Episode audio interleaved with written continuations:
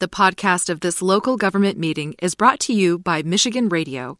For more coverage of local government meetings and to find out how you can support this service, go to michiganradio.org. Um, I think two questions, or really kind of two comments. One,